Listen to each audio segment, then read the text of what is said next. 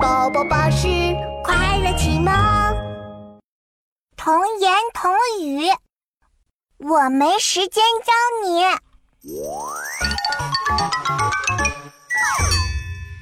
星期天，妙妙一家在客厅休息，琪琪在玩积木，妙妙在看书。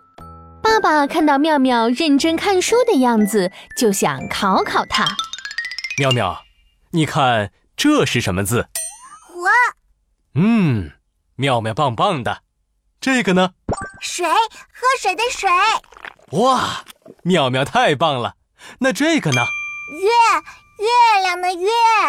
嗯，妙妙太厉害了。再来看看这个，这是什么字？